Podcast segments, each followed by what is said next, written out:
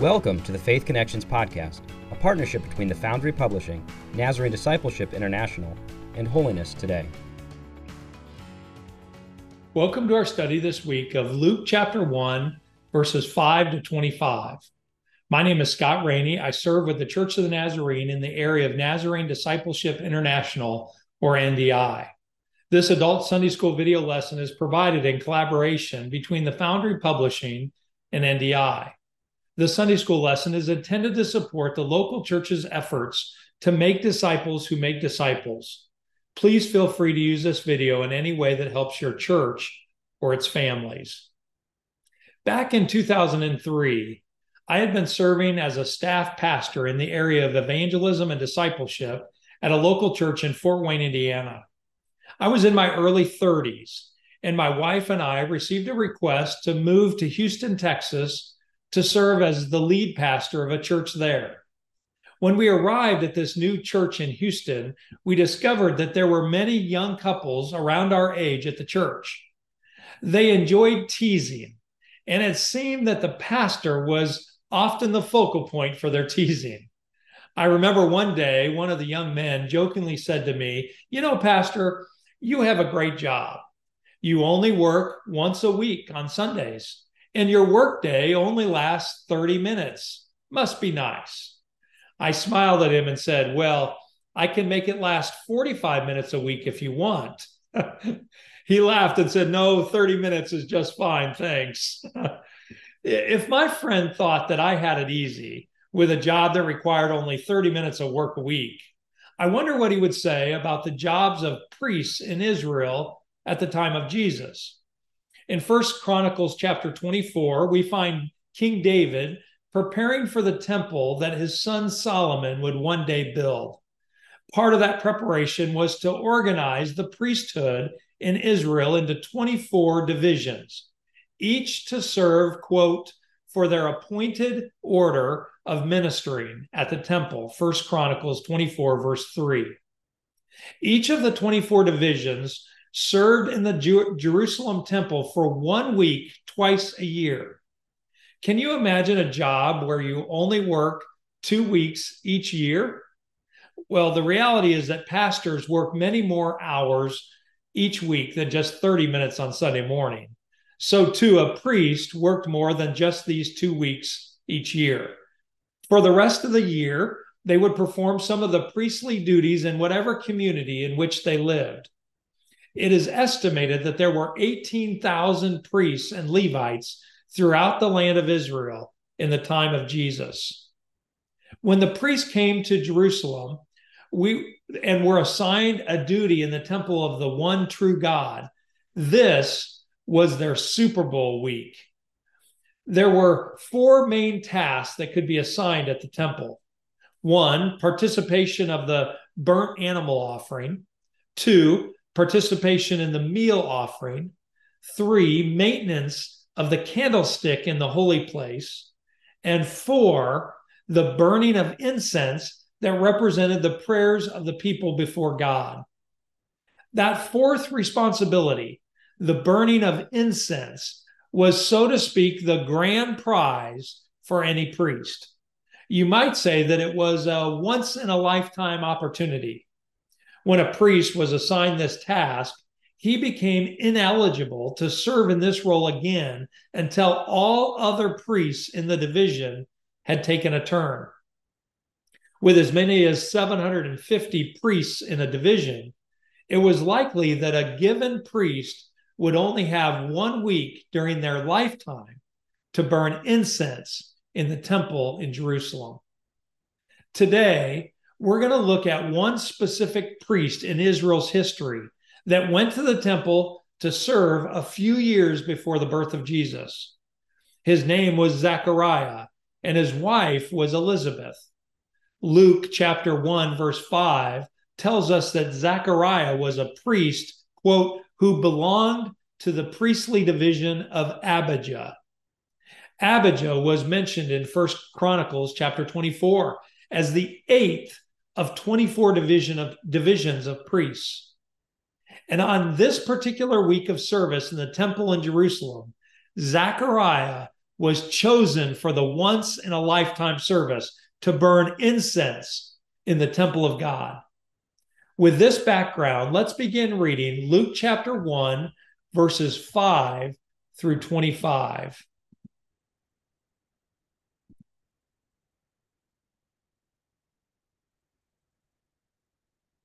In the time of Herod, king of Judea, there was a priest named Zechariah who belonged to the priestly division of Abijah. His wife Elizabeth was also a descendant of Aaron. Both of them were righteous in the sight of God, observing all the Lord's commands and decrees blamelessly. But they were childless because Elizabeth was not able to conceive, and they were both very old. Once, when Zechariah's division was on duty and he was serving as priest before God, he was chosen by Lot, according to the custom of the priesthood, to go to the temple of the Lord and burn incense. And when the time for the burning of incense came, all the assembled worshippers were praying outside. Then an angel of the Lord appeared to him, standing at the right side of the altar of incense. When Zacharias saw him, he was startled and was gripped with fear. But the angel said to him, Do not be afraid, Zechariah. Your prayer has been heard. Your wife, Elizabeth, will bear you a son, and you are to call him John. He will be a joy and delight to you, and many will rejoice because of his birth, for he will be great in the sight of the Lord. He will never take he is never to take wine or other fermented drink, and he will be filled with the Holy Spirit even before he is born. He will bring back many of the people of Israel to the Lord their God, and he will go on before the Lord in the spirit and power of Elijah to turn the hearts of the parents to their children and the disobedient to the wisdom of the righteous, to make ready a people prepared for the Lord. Zechariah asked the angel, How can I be sure of this? I am an old man, and my wife is well along in years. The angel said to him, I am Gabriel. I stand in the presence of God, and I have been sent to speak to you and to tell you this good news. And now you will be silent and not able to speak until the day this happens, because you did not believe my words, which will come true at their appointed time. Meanwhile, the people were waiting for Zechariah and wondering why he stayed so long in the temple. When he came out, he could not speak to them. They realized that he had seen a vision in the temple, for he kept making signs to them, but remained unable to speak. When his time of service was completed, he returned home. After this, his wife Elizabeth became pregnant and for five months remained in seclusion. The Lord has done this for me, she said. In these days, he has shown his favor and taken away my disgrace among the people.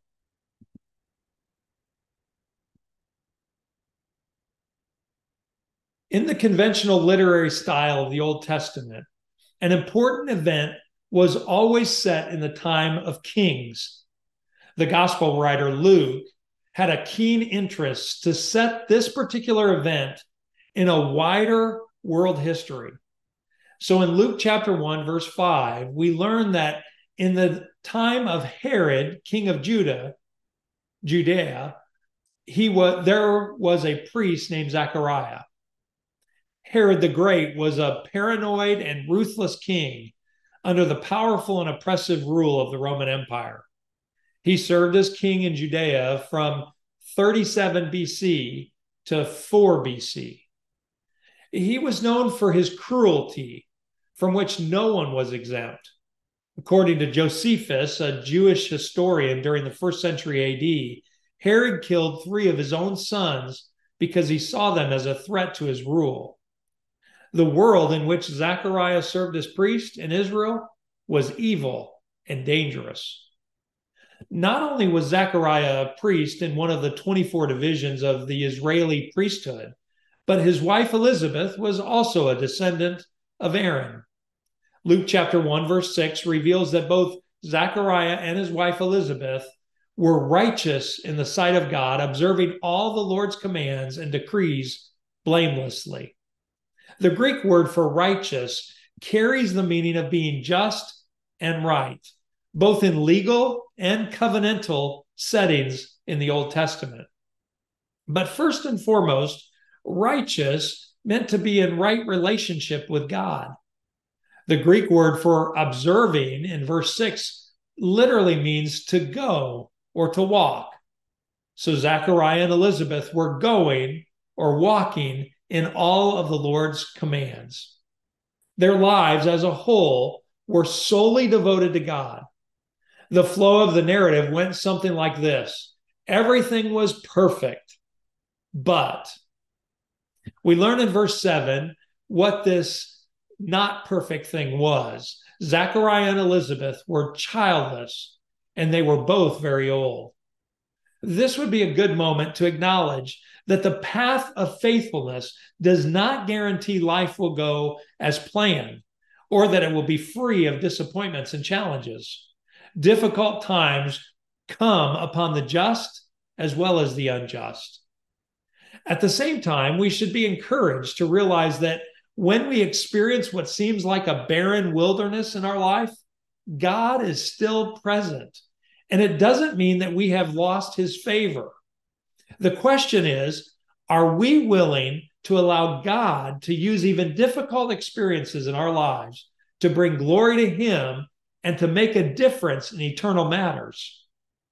The picture of a childless couple makes us think back to several stories in the Old Testament, including Rebecca in Genesis 25, Rachel in Genesis 29, Hannah in 1 Samuel chapter 1, and of course, Abraham and Sarah in Genesis 18.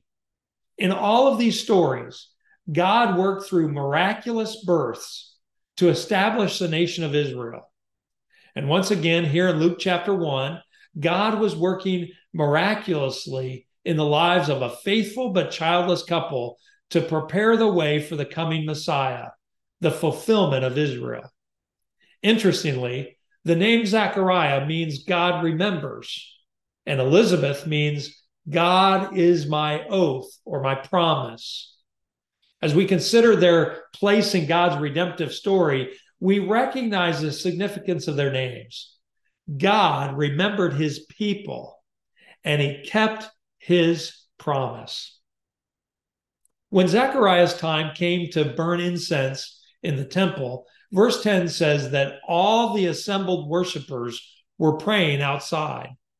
The offering of incense in the holy place of the temple corresponded to the prayers of the worshipers of God outside the sanctuary. The rising of incense symbolized the offerings of the prayers we don't know what specifically these people would have been praying for. Maybe God's redemption of his people, maybe for the coming of the Messiah, or for the freeing of Israel from Roman rule. Likely, all three of these prayers were prayed. However, we can assume that Zechariah included his own personal prayers, which would have included a prayer for his wife Elizabeth to conceive. The people were waiting and praying now it was time for God to speak through an angel. Zechariah's life changing experience of offering incense now become, became even more momentous. Divine visitations are not uncommon in the book of Luke and Acts, both written by the doctor Luke, but seeing an angel is usually met with fear. Fear and trembling was Zechariah's response as well, verse 12. But also common is the angel's instruction do not be afraid, verse 13. The message of the angel was about God's gracious intervention. The angel declared that Zechariah's prayers had been heard and Elizabeth would bear him a son. Isn't it beautiful that God's answer to Zechariah and Elizabeth's prayer is very personal but at the same time, the answer has a far greater scope in its purpose. The child was not only an answer to the prayer of a righteous and blameless couple, but also to the prayers of the assembled worshipers in the temple every day. Sometimes when God answers a prayer in your life, it has a greater purpose than what you see. This child who would be born to Zechariah and Elizabeth would rekindle a prophetic voice in the land of Israel and would usher in the coming of the Messiah. The child born to the older couple would be called John, verse 13, which means God is merciful or God is gracious. This prophet John would be a joy and delight to Zechariah, and many would rejoice that he was born, verse 14. John would be great in the sight of the Lord, be filled with the Spirit, and would prepare the people for the coming of the Lord, verses 15 and 17. Luke uses the Greek word kurios for Lord. We see this Greek word used three ways in Scripture. First, in the Septuagint, or the Greek translation of the Hebrew Old Testament, kurios is the word used to translate the word Yahweh, the Hebrew name of the God of Israel. The same word is the name given for Jesus, even in Luke chapter 1, verse 17, implying that Jesus shares his divine identity with Yahweh. Kurios is also used as a more common contemporary term for master or property owner. Luke also mentioned that John would be filled with the Spirit while still in Elizabeth's womb. The presence and work of the Holy Spirit are prominent throughout the Gospel of Luke and the Acts of the Apostles. The Spirit's presence in John the Baptist would, in many ways, foreshadow that many believers would soon be filled with the Spirit, with the Holy Spirit, as recorded in Luke and Acts. In the power of the Spirit, John's work would be consumed with the call to quote bring many back uh, bring back many of the people of Israel to the Lord their God. Verse 16.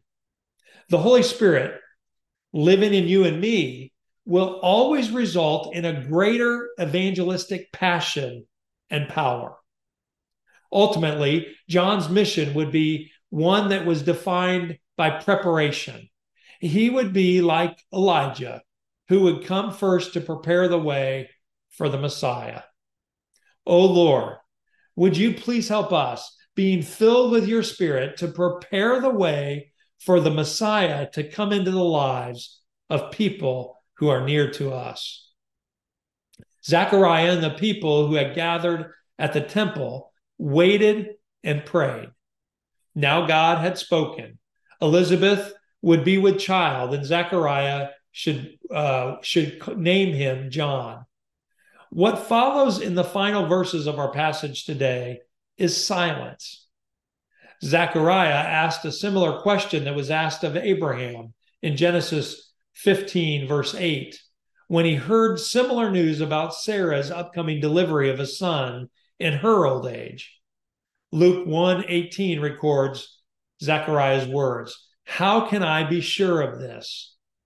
Zechariah was in disbelief to the message of the angel. Now the angel reveals his name I am Gabriel. I stand in the presence of God, and I have been sent to speak to you and to tell you this good news. Verse 19. What a great response from Gabriel. Think of it. Gabriel stands in the presence of God. Wow. Gabriel wasn't just any angel. In Daniel chapter 9, verses 20 to 27, it was Gabriel who gave Daniel, some 600 years earlier, wisdom and understanding about the time of restoration for God's faithful. That same Gabriel now was bringing the good news that the time of God's res- restoration had arrived. Zechariah's disbelief brought a consequence. He would be mute, unable to speak until his son would be born. Normally, when priests come out of the temple to the praying people outside of the temple, the first thing they did was speak. While we're not 100% sure, it's likely that priests would have given the Aaronic blessing from Numbers chapter 6, verses 24 to 26. They read this way The Lord bless you and keep you. The Lord make his face shine on you and be gracious to you. the Lord turn his face toward you and give you peace. Zechariah would not give this blessing because he couldn't speak. It's interesting that Luke's gospel ends with these words in Luke chapter 24, verse 50. When Jesus had led them out into the vicinity of Bethany, he lifted up his hands and blessed them. What Zechariah could not do at the start of Luke's gospel, Jesus does at the end. Luke makes clear to his reader that Jesus is the one who brings fulfillment to all things, even this temple ritual. With this coming Sunday, we enter the Advent season in the church. Advent is a time when God's people wait. For you and me, we wait for the celebration of the birth of Jesus, the Messiah. We also wait with expectation and hope for the second coming of Jesus. This story today from Luke chapter 1 is filled with waiting. From the ending of Malachi, the last Old Testament prophet, 450 years passed with no record of God speaking to the Israelites. They were waiting. The angel Gabriel had been waiting 600 years to make his appearance to Zechariah to say, The time of God's fulfillment has come. Zechariah and Elizabeth had been waiting to one day become parents. The people outside the temple were waiting for Zechariah to finally come out and give the blessing. Zechariah had to wait until his son was born, even to speak. Waiting is a part of life. Waiting in silence without complaining helps develop perseverance, which develops character and finally develops hope in God's people. Likely, you are waiting on God for something today. Are you willing to wait with the hope of Advent in this season of your life? The hope of Advent is Jesus Christ, the cornerstone of our lives. Let's wait with hope for God's will in our lives and in this world today. Thank you for listening to the Faith Connections podcast. If you wish to order Faith Connection materials for your local church, please visit thefoundrypublishing.com. If you've enjoyed this production and wish to hear more, visit holinesstoday.org slash podcast or find us on Spotify, Apple, and Google Podcast.